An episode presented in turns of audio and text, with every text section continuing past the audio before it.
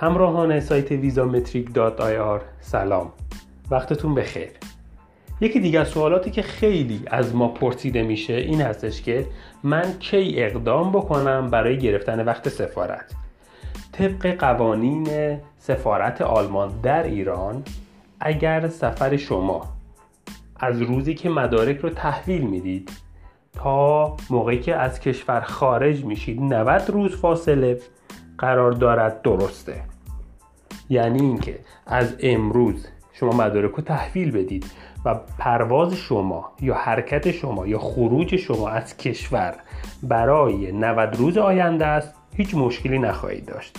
اما اگر 91 روز بیشتر باشد سفارت درخواست شما رو قبول نخواهد کرد و در صورت قبول کردن شما رو ریجکت می‌کنه.